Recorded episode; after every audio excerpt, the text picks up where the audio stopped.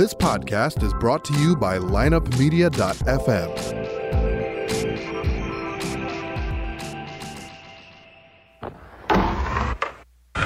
Because if you can tell me what your habits are, I can tell you what sort of a person you are. I can tell you what your future looks like. But like I always say, life is 10% what happens to you, it's 90% what you do about it. The people who are most effective in the workplace believe that their future is going to be bigger than their past. When people don't believe that their future is going to be bigger than their past, they begin to disengage. You're listening to The Circuit of Success, a podcast dedicated to helping you achieve success in every facet of life. Only on the lineupmedia.fm podcast network. Now, your host, Brett Gilliland. Welcome to the Circuit of Success podcast. I'm your host, Brett Gilliland, and we've got a great guest today by the name of Jay Papasan. Jay, how you doing today, my friend? I'm doing fantastic. Thanks for having me on your show. Hey, great, uh, great for you to be here. Thankful for you to spend some time with us and our listeners today. And so, just like every episode, uh, Jay, we always ask our listeners to really go back and and uh, talk about some of the things that's made you the man you are today, and uh, what's made you successful. Well, gosh, you know, I mean, it's like we could go a million past. The first thing I think of um, is my parents. Um, I think I, I got, I won a, a fabulous, you know, whatever the lottery is that gives you the parents that you got. Uh, my dad was a good local leader, and my mom um, was also a leader in many of her own ways. And I just felt like they always set great examples, always super supportive, and they taught me some great values to live by. And uh, the the story I only probably told a couple of times is I remember I was running a mile race, and my dad had come out to see me. I was probably in fifth or sixth grade, and I was leading the race and coming into the second turn of the final lap, and me and three other racers got tangled up and went down hard. Oh, no. And you know, like by the time I could actually get up and stand, they had already the rest of the pack had already gone all the way down the straightaway and was doing the third turn. And I jogged about halfway, you know, to the halfway point, and they were already crossing the finish line. And I just at that point I'm bloody, you know, you got a bloody lip, bloody knee, like you're just like feeling sorry for yourself. And I literally walked across the center of the infield to the finish line the stands. And I remember my dad um, get a little emotional actually talking about it. He like he pulled me aside and he said, "I'm really sorry you fell, but you know if you just walked across the finish line, you would have gotten a standing ovation." Wow. And I was like, it just hit me hard. I was like, "Don't quit. You can't quit." And that's that plays in my head a lot. And I think 99% of success is uh, I think for me at least, has been I, I don't think I walked in with a whole lot of extra smarts or talents or work habits. It's just been really refusing to give up when it matters to me. And uh, that story, you know, that, that story lives with me a lot. And just to know that that was a core value. It wasn't about winning, it was about finishing with pride um, and finishing, you know, with respect. And I just think there's something to that. So I, that my dad expressed it, but I know I got that from both my parents. Wasn't that amazing too? I mean, especially as parents, I know you've got kids, I've got kids, and it's we never know when that defining moment's going to come in the life of as a parent to our children. no. Do we? I mean, no. you are however many years later, and and it's you can feel the emotion from you. So that's really cool. Oh yeah, oh yeah. That was like a you know there, there's there's a million milestones like that, but that's the first one I go to. Is I think my parents both set great examples. Absolutely. And they tried to instill me and my sister with some really strong values for how we would conduct our lives. So I know you grew up in Tennessee and you, you got your degree and, and uh, got a master's and all that stuff. And tell our listeners, I know you actually went overseas and, and worked for a while before you came back to America. Tell us about that. Yeah, I mean, I had um, always enjoyed. I'd gone over as a junior in high school. I'd gone and spent two weeks in France, and um, me and a couple of my buddies, like our favorite professor was the French professor. it's weird, like I was his teacher's aide, and we would sit and play chess and talk about like his favorite rock and roll albums. And he was a track coach, and so a couple of my buddies were big into track with me, and we played soccer. And it was Coach Nixon, and so like he kind of implanted the seed that you know and growing up in memphis tennessee like an international viewpoint wasn't a normal thing that it was going to be a good thing um, it would be a good thing to go out and see the world. And um, my best friend Brian, um, I guess his junior year in college, he went to France to do a study abroad, and he just never came back. And that left a huge impression on me. You know, I'm, you know, good buddies with him. We're writing letters. I'm going over to visit. He came back for like two months to finish his degree, and then went right back. And so I'd gone to visit him twice, and I just remember when I was graduating, I was about a year after him. Um, I'd gotten a French degree and all this, and he's like, "You should come over and work."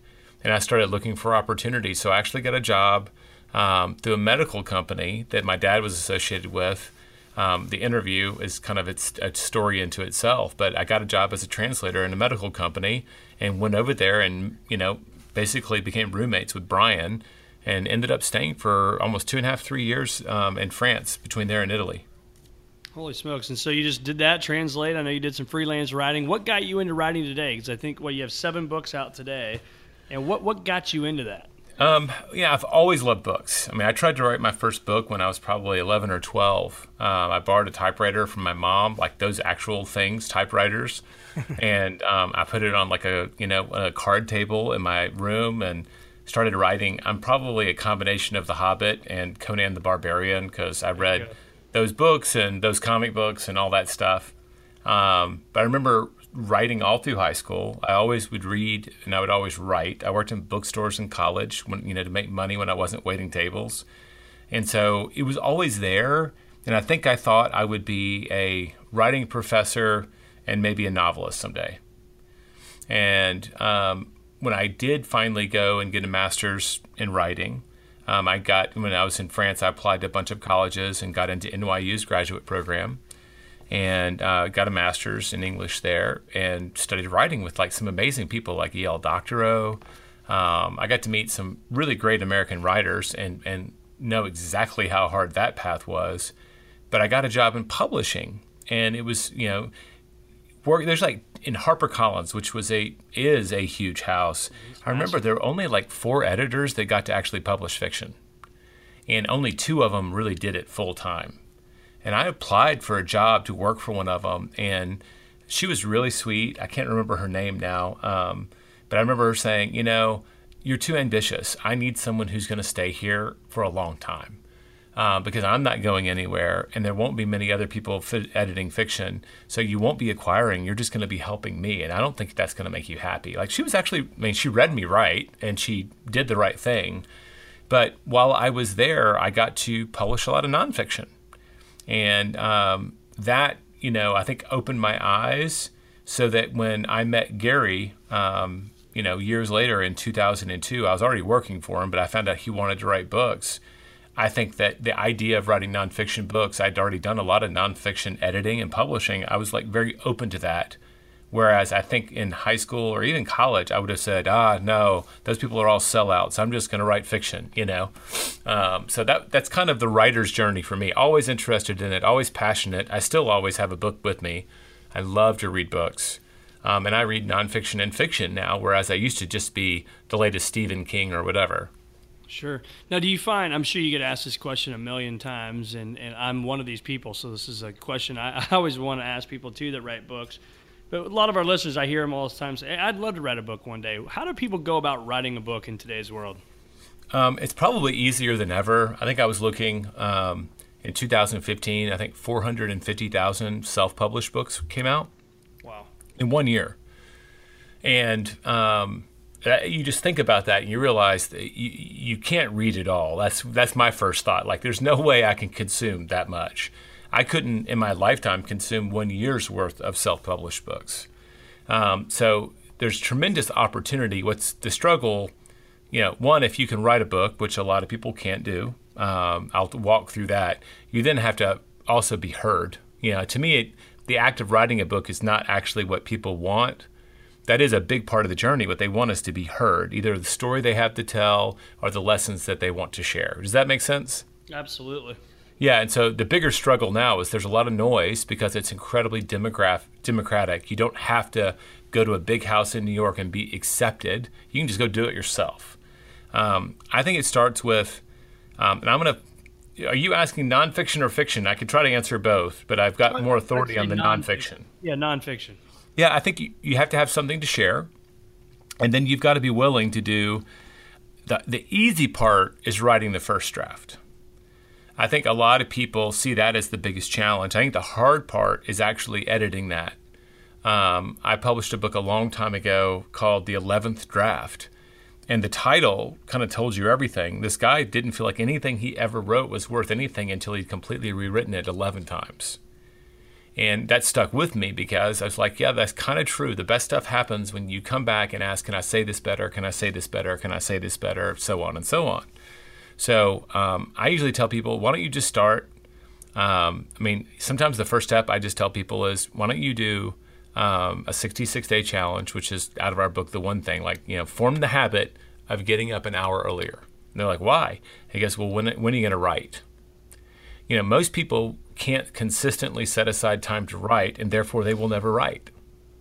They get the urge at, you know, 10 o'clock on a Friday night after the kids are asleep and they've had two glasses of wine. Well, that's not sustainable, right? That's not, if you build that habit, now you know why a lot of writers become alcoholics. So you want to build a healthy habit, and that I think that begins with making it one of the first things you do, or you find a time that you can absolutely control and you just go in there and whether it's one word or 10 pages you write every day. Hmm. and that's that's really it. And if you do that whether it'll be in one year or 10 years eventually you'll have a first draft. And then you'll go to people that you trust and who also love you enough to tell you what is good and what isn't good. Um, you'll have a few carefully selected readers that are highly critical that won't just bury you in abuse but they'll tell you what you need to do. Like this part doesn't make sense to me, or this is really poorly written. And then you'll go back and you'll rewrite it.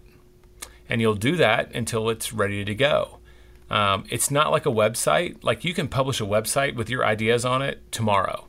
You can publish a video on YouTube with your big ideas on it tonight. Um, it's not hard. And those things are also things that if you don't like the original version, you just re record it or you redo it. And when people go to watch that video, they see version two or version three or version four. Does that make sense? They're they're not as permanent. But if you put a book out into the world, you can go back and write a revised edition. But everybody who got the first edition still has the wrong stuff. So you really want to get it right. And you want to get it right for as many potential readers as you can, which is just a lot of work. So I usually tell people, yeah, don't go crazy on if you see the big picture, you can just be shut down. Say, acknowledge that it's a journey. It's not, you don't set a goal of writing a book this year. Set a goal of building the habit of making real progress every day this year, and then see where that takes you. I like it. Let's talk about those habits. You've got a lot of great stuff I want to dive into from the book. The one thing, uh, people can find this anywhere Barnes and Noble, Amazon, you name it. It's a great book. Uh, that's actually how I met Jay was through this book, and so um, just pick it up if you can. But anyway, let's let's talk about a couple things. One is uh, you already mentioned it, getting up one hour earlier. So whether it's to write a book or work out or whatever it is, let's talk about that discipline and why that's an important part. Well, um, in the book, we kind of eh, the the big idea in the book is figure out the thing that matters most and make sure you do it. I mean, that would be the simplest way to put it. And matters most means the most effectual, right? What's the number one thing I can do for my marriage, for my work, my business? And a lot of people actually know what that is and feel guilty for not doing it. And so we spend a lot of time looking into, um, we have a belief, we call it time blocking. You make appointments with yourself to do it. And we did a lot of research around how our body works, how our willpower works. And so just to kind of sum that up without, you know, getting too far in the weeds, if you want to build a new habit or reinforce one, um, it's best to kind of build a habit of doing it at roughly the same time every day and preferably in the morning. And in the morning, we tend to have more willpower. So on the bad days, when you didn't sleep well, you can kind of grit your teeth and just do it anyway. And over the course of your life, that gives you many, many more days doing whatever that is. Um, in the short term, you know, you missed one, you got one extra day this month. What's the big deal? It's that extra day each month for 10 years that adds up to like a third of a year advantage on your competitors. So it just adds up. And then the other one, if you go in the morning, right? So get up an hour earlier. The genius of this, and if you study really successful people, you hear it again and again and again. They're getting up at 4 and 5 a.m. because everybody else is still asleep. There's no distractions. You have wonderful control of your time then. And the moment you walk into your office, you lose, even if you're the boss, you lose a level of control because there could be a crisis, there could be an emergency that would trump what you thought was going to be your priority that day. Right? You're about to lose your number one account. Well, you're not going to work on your book for the next hour. You're going to go work on your number one account. So, the beauty here is if you want to form a habit, um, pick a time as early as you can manage. And if you need to, just start getting up early because that gives you that free time when everybody else is you know, still shuffling around with their newspaper, you know, or walking their dog. There's nobody calling you. There's nothing happening on Facebook. You control that time, and you can get really wonderful work done. Um, and the 66 days, just to kind of put the final cap on it, um, we asked the question and tried to find research to back it up. How long does it actually take to form a new habit? And there's a group out of Australia that asked a bunch of people to take on new health habits. And it didn't really matter what it was um, running, yoga, drinking water, quitting smoking, whatever it was. And they just followed them around for the better part of a year, asking them, Did you do it and how hard was it? And they found that on average, about 66 days into doing it, it got as easy as it was functionally going to get. 95% of the effort went away, and they named that habit formation. And so, you know, at the very, a lot of people think it takes a month or 21 days, and that's just not enough time. You have to focus on it a little longer and put more effort into it. But you can absolutely start engineering your days from the ground up by just forming a few power habits over time that will really get you going. And that to me has become central to my philosophy on how I try to build my life. Do you, would you find in that, that blocking of time, do you spend time in quiet time, you know, you, a journal. I mean, I have found in my career it's been very helpful with just me, a journal, quiet time, visioning my future. What what is uh, what does Jay do in those times when you get up an hour early? Um, well, three days a week, my wife and I work out. So we get up and we have a trainer show up at 5:30, and we've been doing that for six and a half years now. Um, I had some health challenges, and my wife wanted to be along on the journey, and we had small kids, and I'm like, well, I don't want to take turns going to the gym. I don't want to pay a babysitter so we can go to the gym. I don't want to go to the kind of gym with a daycare and just abandon our kids there. And like the solution was to bring the gym to us. And um, so we pretty much still get up at five o'clock every day. And so on the workout days, we work out together and we often are talking and planning. She's also an entrepreneur. And on the non workout days, like this morning was a non workout day, um, you know, I'm reading. And every day, kind of the last thing I do, even if I have to sit in my car before I go into the parking, you know, out of the parking lot and into the into the building, is I try to look at my calendar, and that's my kind of quiet time. I just study my calendar. You know, what is it that I prioritized and I blocked off time to do today? And I don't have my whole calendar filled up. I try not to, at least. There are times when that happens. But my goal is to have a few hours for my core core work every day, writing for me, right? I, I'm a writer. And the rest of it is to get everything else done. And I, I try to have lots of blocks of time because you never know what's going to happen. And you want to have that space in your day so that you can either give more time to the things that matter or deal with, like I have employees, like what if there's a crisis? So I try to, you know, that's also a good recipe for being able to actually eat and go to the bathroom because there's been times in my career where I wasn't smart enough to actually build time in to do those things, and I would look up and I'd be like, I didn't eat today. What? Uh, let's talk about one of the best parts I think of the book. There's again, there's so many of them, but my favorite thing, it kind of staggers the imagination, if you will, is the domino effect. Let's talk about that. Yeah, sure. I mean, it's a it's a central metaphor for the book. Um, a lot of things like let's take the writing the book. Like there's all these things that have to happen for you to be a published author. And our point is yes. And what you have to do is line up the priority, start with the number one priority, and then work from there. And the more we can align our priorities, it's like dominoes. Sometimes when you knock over one, a whole bunch will fall down. And instead of doing a lot of stuff, you just do one thing and it gets you a lot of things in exchange.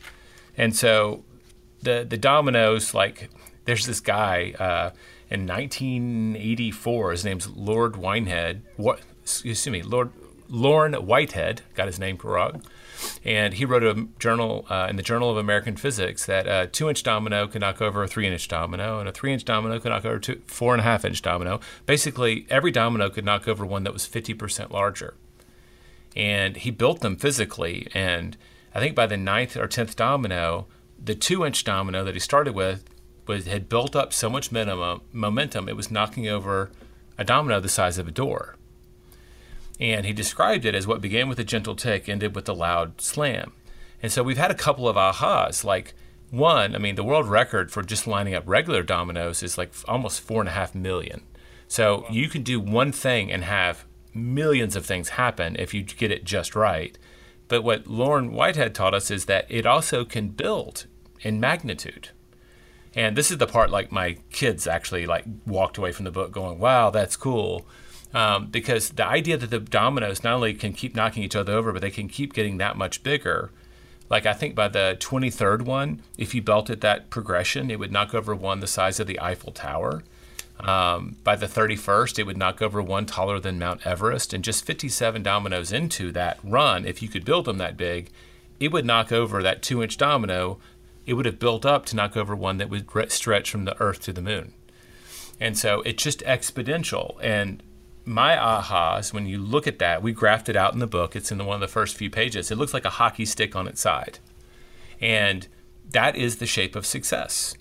In the beginning, you're doing the same thing, and it's actually kind of monotonous, and you're not getting a lot of feedback. Um, you know you might be making progress, but it doesn't feel like much.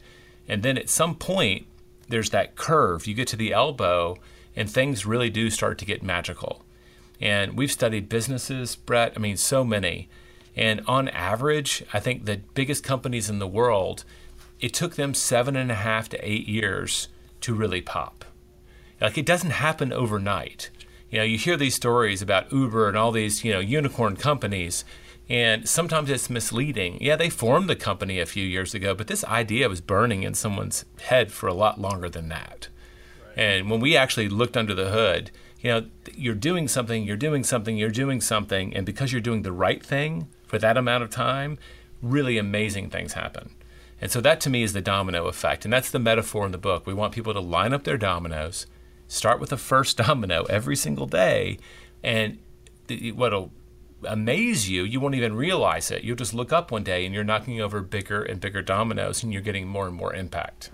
Well, I think that comes with time too, right? I mean, it's yes, it's time, but it is it's patience, it's belief, it's discipline, it's passion. I mean, all those things are what you got to have to create success in your life. When, when, you look back, Jay, at your life, what what risk are you happy that you took?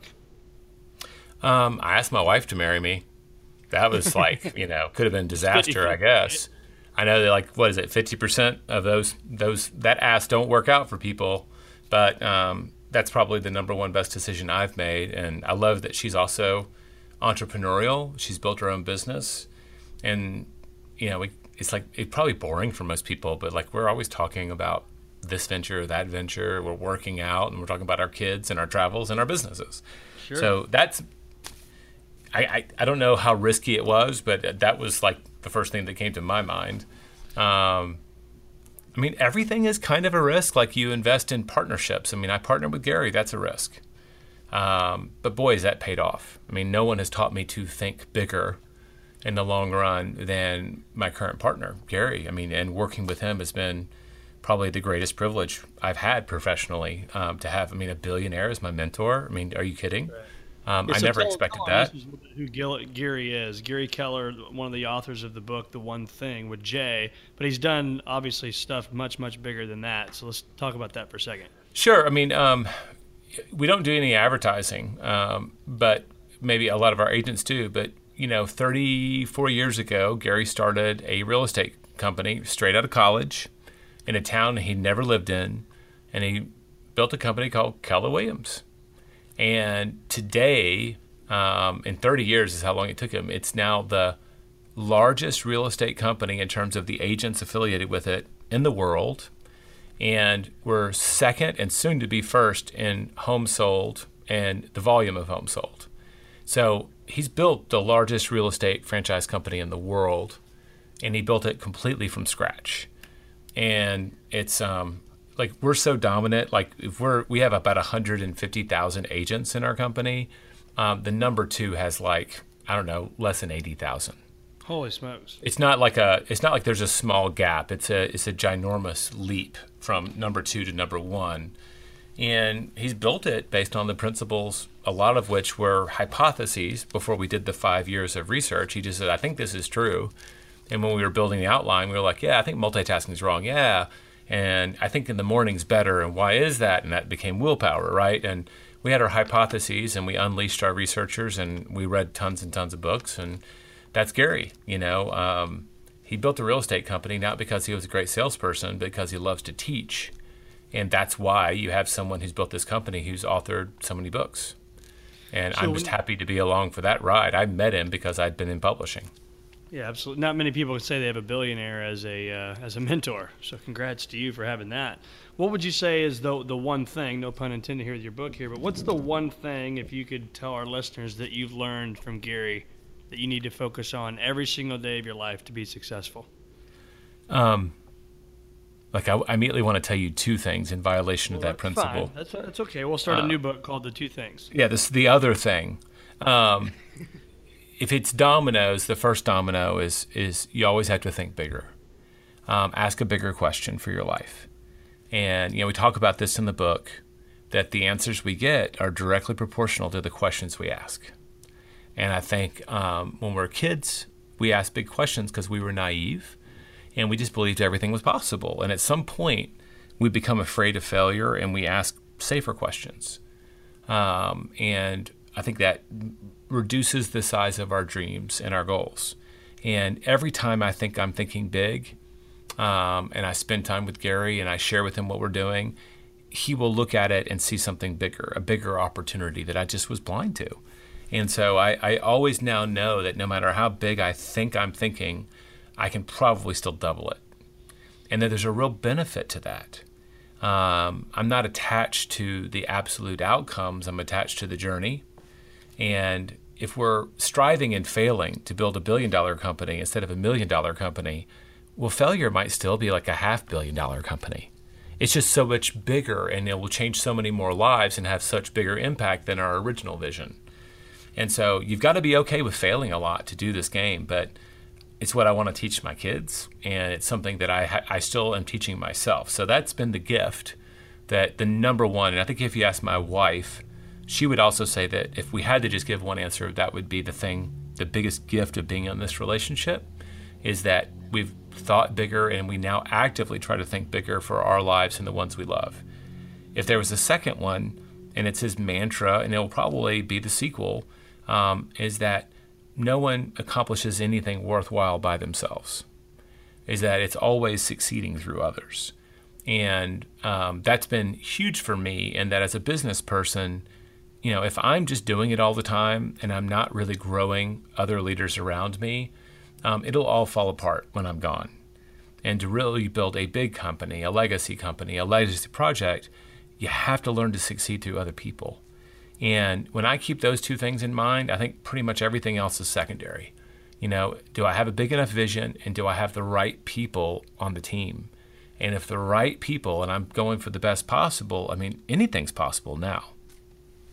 So how do you do that? You must be reading my notes actually, because literally my next question was, "What have you done to build a successful team internally and externally?" So I'm just gonna ask you to answer that question. What have you done? What can we do to build great teams? Um, well, we've been as a company you know, I remember when I first one of the first writing projects I did with Gary is that he had paid, I mean, like was paying a consultant a million dollars a year to try to help him be a better hirer. And a lot of the stuff that we were learning was very corporate feeling and technical. And we all sat down and said, how can we just kind of humanize this? Because again, Gary's a teacher. And if people don't understand it, they won't do it. And so we wrote a course with a woman named Kelly Parham or Kelly White. One of them's her maiden name and one of them's her married name. I forget, but if she's listening, hey, Kelly. But we got together and we wrote a course called Career Visioning.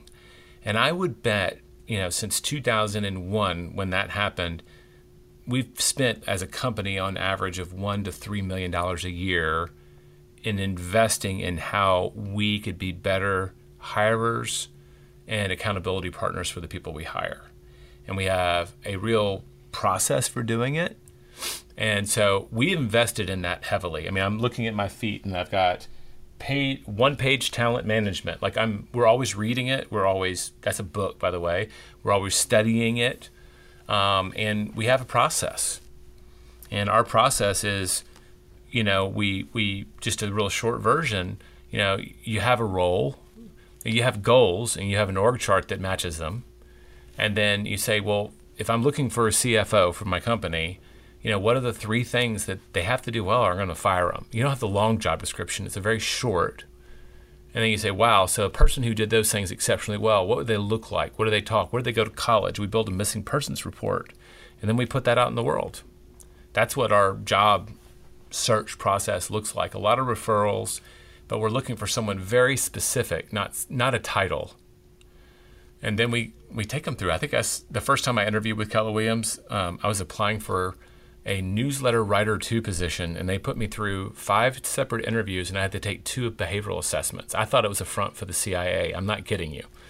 so they put a lot of barriers between people getting on the team. You know, are they a behavioral match for the job?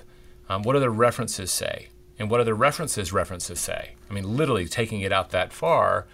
And then the first 90 to 100 days, we test our assumptions that we made the right hire and have to defend them. So we have a very evolved process.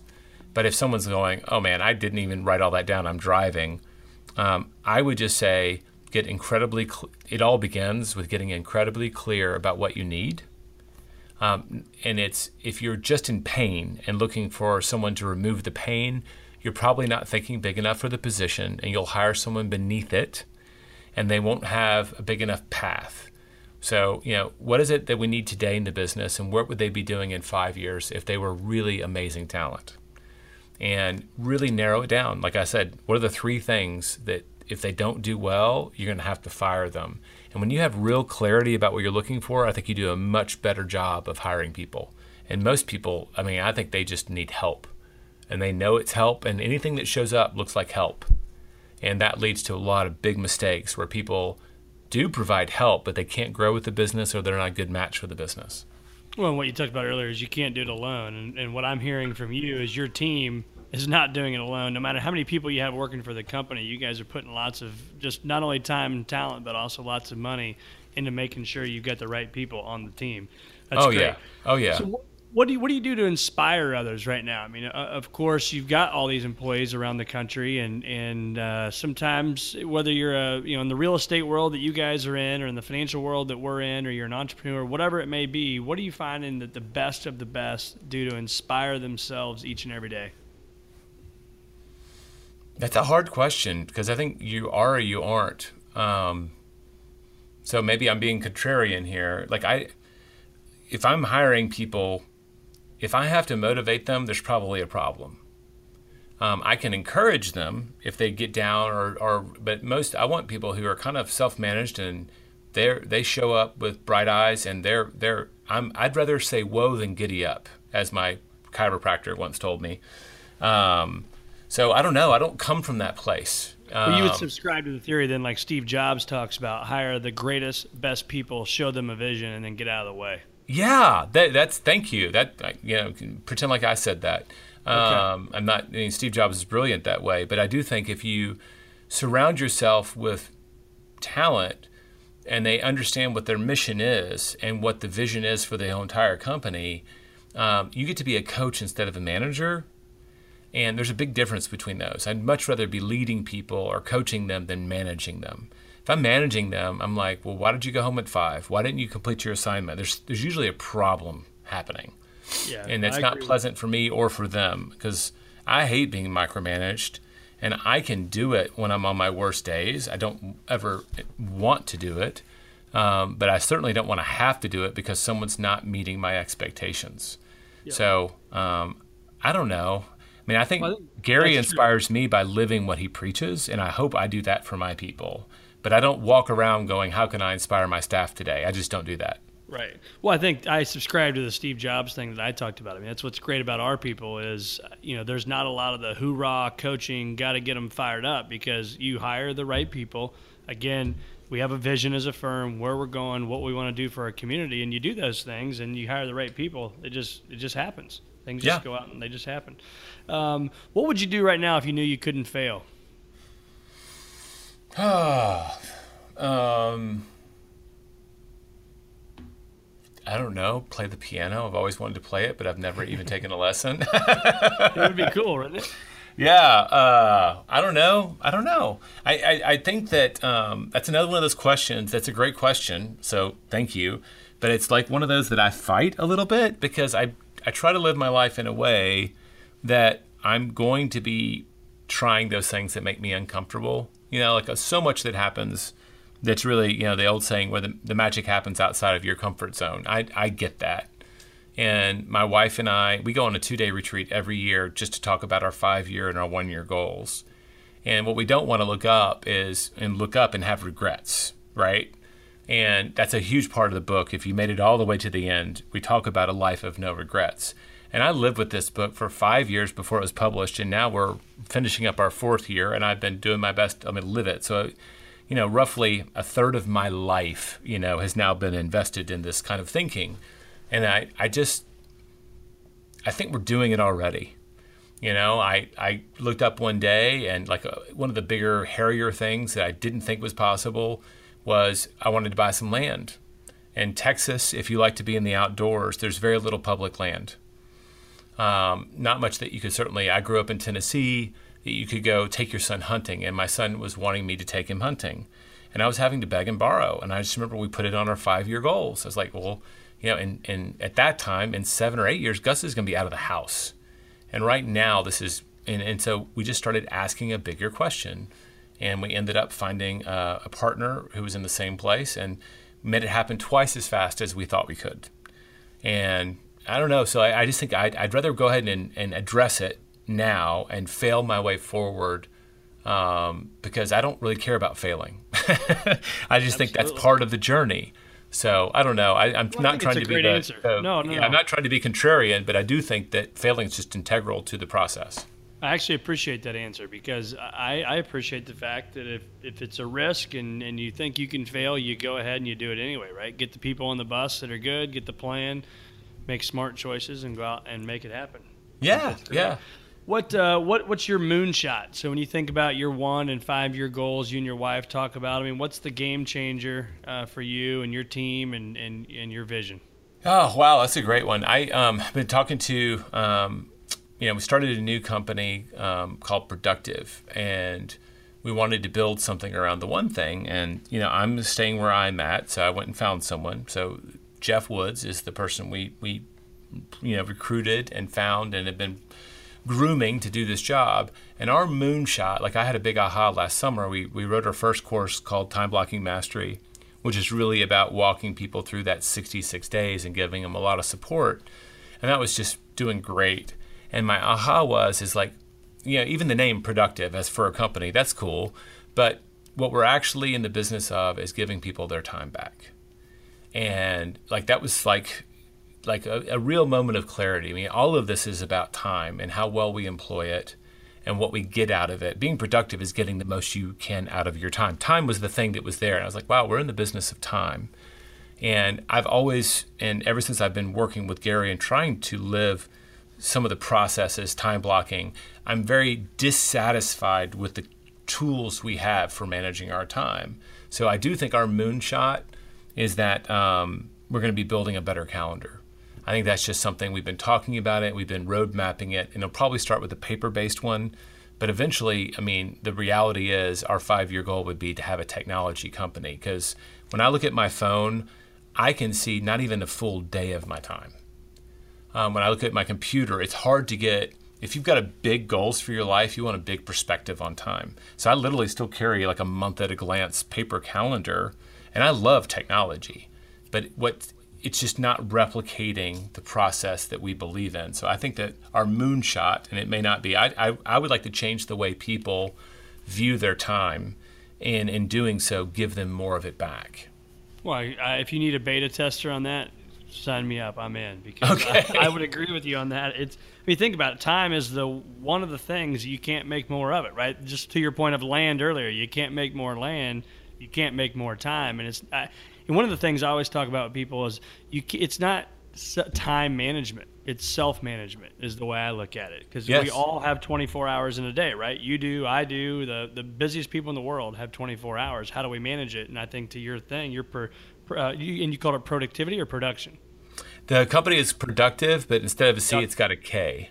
I like so, yep, and uh, that's kind of the basis for it. And we're, you know, it's it's just we're incubating this like here's the big domino, and what's the smallest domino we can start with, and we're just working our way forward. We're willing, if it takes seven or eight years, we're willing for that to happen. But eventually, that's something, and you know, technology companies aren't cheap, so we have to earn the right to get into that space. Um, but I think it's something we can do, and we can make a meaningful impact, and I, that gets me excited. I think of all the time I've wasted in my life. Some of it has been wonderfully wasted on a beach with, you know, doing nothing intentionally. But there's also time that I was at work that was not necessary because I wasn't a better master of my time that I could have been giving to my family or my friends or other things. And I, I'd like to, I personally am on that path, and as many people as I can drag along behind me, I will. Well, I know you and I have talked briefly about the circuit of success and those four pillars, and and so we'll walk through those with our listeners. And when you hear the word attitude, um, you know the, the alarm goes off. At least in my world, the alarm goes off, and, and I have a choice to make every day, and that choice is an attitude, right? I can have a good one or I can have a bad one. So walk us through your attitude, how you kind of can set that off, because not every day you want to get up and just you know go crush it. So what do you do with your attitude each day? I think that, um, oh gosh, you know, it's uh, I'm trying to think. There's a book called Essentialism, and I had a conversation with a guy named Stu McLaren, um, who read our book and sold his business. And uh, there's a long story, but um, when we talk about what our mission is in life, and in the book we call it your purpose. Yeah, I think one of the best ways to stay in touch with it is to remind ourselves of the cost of not committing to it. And I think a lot of people look at, oh, if I can do this, I'll be a billionaire, or if I can do this, I'll have, you know, blah, blah, blah, X. And they look at the benefit side of the equation. And so I kind of come at it another way. And I remind myself of what my I'm doing all this for. So if I, for my attitude to be in the right place, you know, there's days I walk up and I'm ready to go. But on those days that I'm not, you know, at the top of my goal sheet, it says to be the best father and husband I can be. And when I really did my soul searching and I looked at, you know, why do I want to do this? And why am I doing this? And why am I, on the days that you work on things that you know they matter, but you just know your heart's not in it. And there's this integrity I want to have with my children. And I felt like if I mail it in and don't do my best work, I'm not being my authentic self to them. And the thought of failing that relationship, the cost is very high for me. And I also remember a conversation I had with my wife when I was really about to mail in um, a delivery of a book that I didn't want to have to write, but it was something the business needed us to do. And I'd come up with this elaborate rationalization for doing a mediocre book. And my wife, being a great accountability partner, I think she was just telling me the truth, said, you know, you tell your kids and you tell your wife that you're a writer, and it really just sounds like you're mailing this one in. I mean, she just called it exactly like it was. And I just thought, wow, um, if I lose my wife's respect, that is the, the worst thing I can lose. And so, like, I, it sounds horribly negative when you put it in these terms, but for me, the cost of failure is too high. Um, and that, when I'm on my worst days, I'm like, look, I got to remind myself while I'm on this journey. The positive affirmation is I'm trying to be the best husband and father as I can be. And one of the ways I'll do that is by doing the best I can every day. And anything less is not authentic to those relationships. Sounds very elaborate, but it's very specific to me. And I think everybody, if they're willing to look hard, um, they can uncover what their motivation is and what the cost of not fulfilling it is. And uh, it's powerful, I think, when you look at that. Um, my friend Billy Murphy, have you ever, ever heard of Billy Murphy? He has a website called Forever Jobless. I've not. Okay, well, he's maybe he's a local celebrity. I don't know. He's like this really cool guy, very thoughtful guy, and he posted um, a website. I think it's called Go See Your Folks, and you don't know what it is, but you go there and you enter in how old are your parents, how many times do you see them, where do they live, right, what country they live in, that sort of thing. Just like five questions, and then it says you will see your parents again 16 times. And the aha is is like, oh, if all the averages based on who they are and where they live and what they do are true, I'm only going to see my parents 16 more times. What people do is they book a vacation to go see their parents. And I've just found that to be true so many in so many things when it comes to your attitude. We often think we're motivated by the positive, but we're actually move much faster to avoid the pain. And I just use that trick on myself all the time. Yeah, that's that's amazing. My gosh. Never, and what was his name again? Billy Murphy. Um, I just am a big fan. I think he's a deep thinker. I had coffee with him last week, and um, I I don't know that he's ever had a job. He was a professional poker player, and then he has bought he buys and sells companies now. Well, good for Billy Murphy. That's awesome. Yeah. Uh, so, talk to us about beliefs.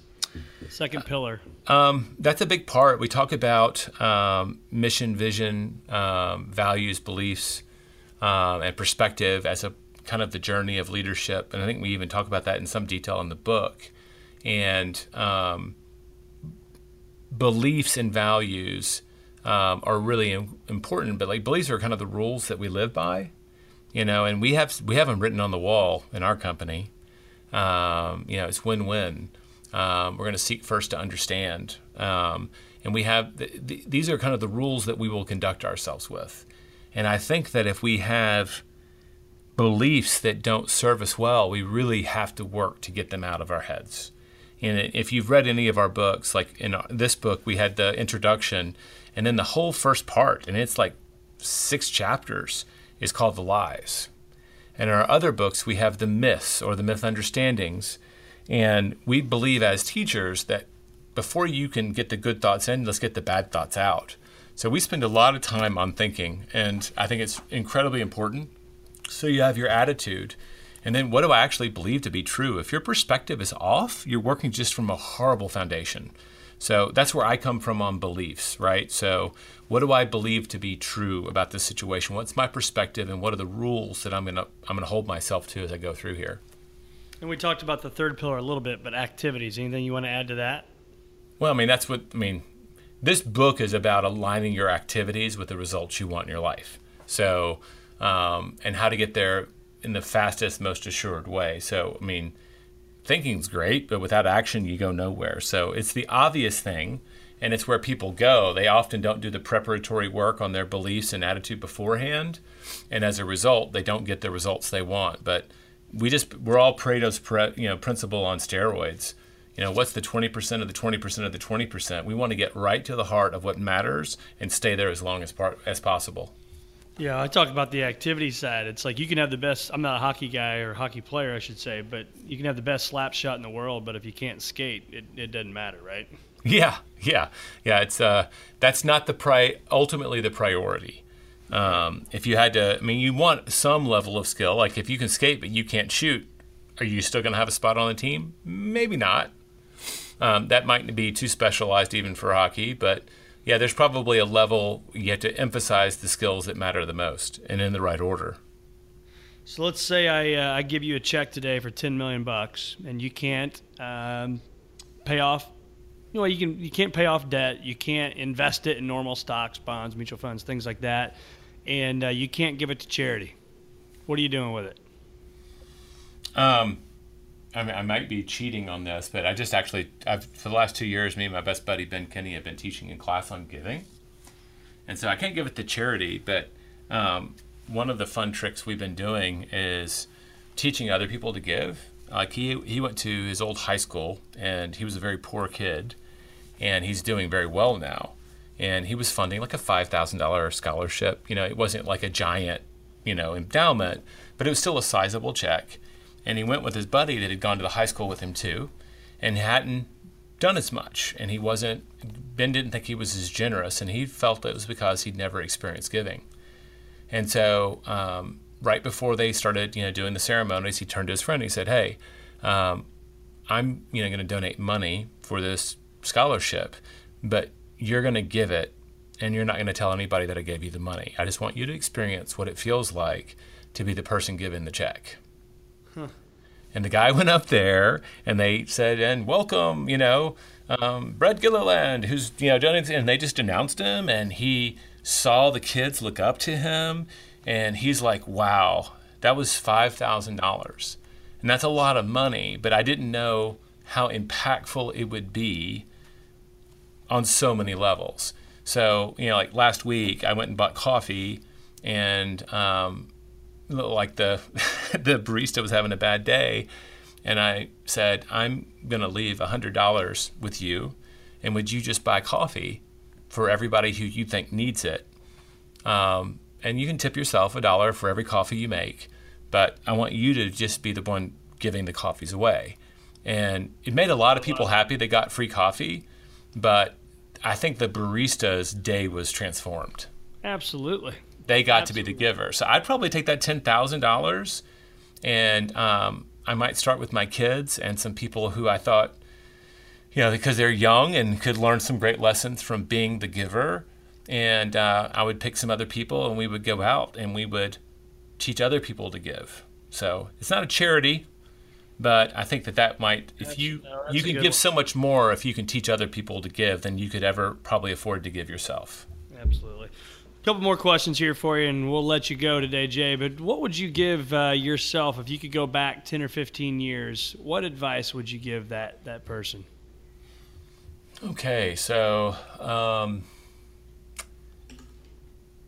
it's so weird because you said that year. That was like the year we were preparing to buy a house and we bought a house and we didn't buy it as an investment. We still own it and we love it as an investment. I was like, my first thought was like, don't buy a single family home, go buy a duplex. Cause I, I give that advice to people now.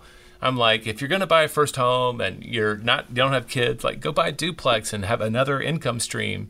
And then when you, instead of selling it, you know, have you know, save up another down payment and have two income streams behind you. That was literally the first thing I thought about. It'd be like, go back and slap me in the head and say, don't buy that house, go buy a duplex. I like it. Uh, last, well, you're an investment, so that appeals to you. So there yeah, we go. No, it's good stuff. So, last question for you: Did you did you envision your success, or are you shocked by it? Um, I think I do a better job of envisioning it today, but I'm definitely surprised. Like, I mean, I I, I meet even uh, I ran into a gal um, at our convention earlier this year uh, that I dated, almost married, and it was like right when I was graduating college, and I was like, she's come and she's transformed her life. She's been CEO of multiple companies, and we were just standing there and like we're happy to see each other and congratulating each other on our journeys. And like, did you ever think that you would be where you are today? And we were both like, no way. That that kid had no idea the journey they were on. And then those handful of turns, those little important moments that would become pivotal and it would really send us down a certain path. And so, yeah, never predicted it. Today, I think I do a little bit better job because I'm a lot more purposeful about what I do. But, you know, no, I don't think anybody would have predicted it um, if they knew me even as, as you know as late as 25 to 28. Yeah, they're like Jay's doing what? they might not be surprised that I'm around books. Right. Okay. Yeah, but the, all the business. I mean, there's pictures probably. Thank goodness pre Facebook. You know, John Lennon glasses, like shoulder length blonde hair, wandering around Paris like a bohemian. So, you, you, know, that, that wasn't the vision of a future. You know, whatever I am now. Well, Jay, I've got a, a, ton of notes from today, man. I appreciate you taking the time. Where can our listeners find more uh, of your stuff? Um, well, luckily, Jay Papasan's easy, so they can definitely check me out on any of the social media that I'm on Facebook, Instagram. I try to be responsive. I do time block, so I'm not in those things every day. Um, so if they have a question, and obviously go to the theonething.com. Um, we've got all kinds of free resources there. Um, and uh, we even got a new podcast if you want to check it out um, on the one thing that Jeff is running. And I've, you know, it's just a way, other ways for people to experience the book if they're wanting more. I like it. Well, I appreciate your time, Jay. It's uh, been a pleasure having you on the Circuit of Success podcast. Much success to you, my friend.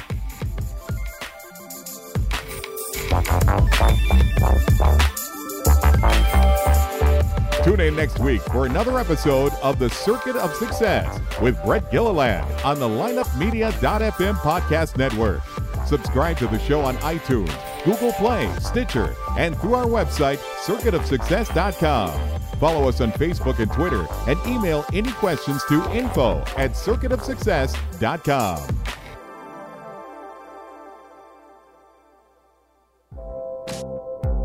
This podcast was a presentation of lineupmedia.fm.